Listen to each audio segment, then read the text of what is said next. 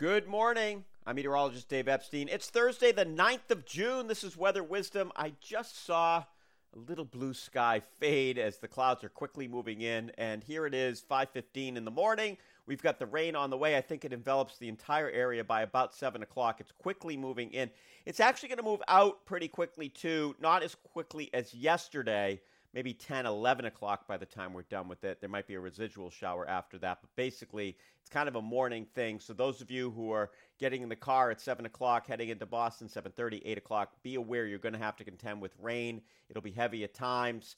And everybody should see about an inch, maybe a little under, maybe a little over. It's not out of the question if you get a thunderstorm, you get, you know, an inch and a half more. But I think most of us end up in that sort of inch, and you combine that with yesterday, uh, this should help a bit with the, the drought.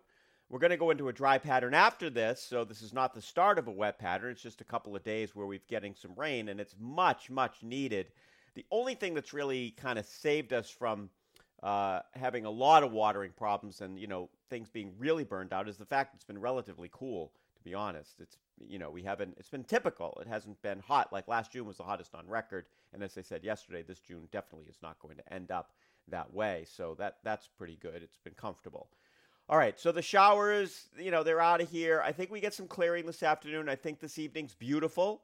Uh, if you want to do a barbecue, outdoor dining, play around to golf, all that stuff, kids' games look fine. No problems at all. There won't be any rain, and it'll be fairly mild. We'll be 75 to 80. Now, tonight's clear, comfortable, down into the 50s to near 60 in Boston, low humidity.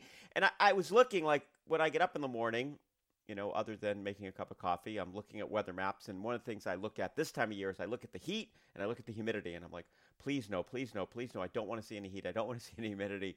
And I took it all the way through for the next 10 days, and it actually looks like we don't have any prolonged heat or humidity. Doesn't mean we're not going to get a day with some humidity, but nothing prolonged. So that's kind of nice, for me anyway.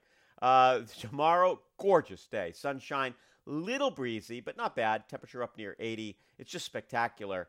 Uh, don't forget, I'm sponsored by Clover Food Labs. You can use the Growing Wisdom code. You get your discount on your box. It's a great thing to do this time of year where you know you get all that fresh food comes in, you cook your meal, and you can take more time outside on days like tomorrow and Saturday. Well, Saturday's okay. A lot of clouds, maybe a sprinkle. Temperature up 75 to 80.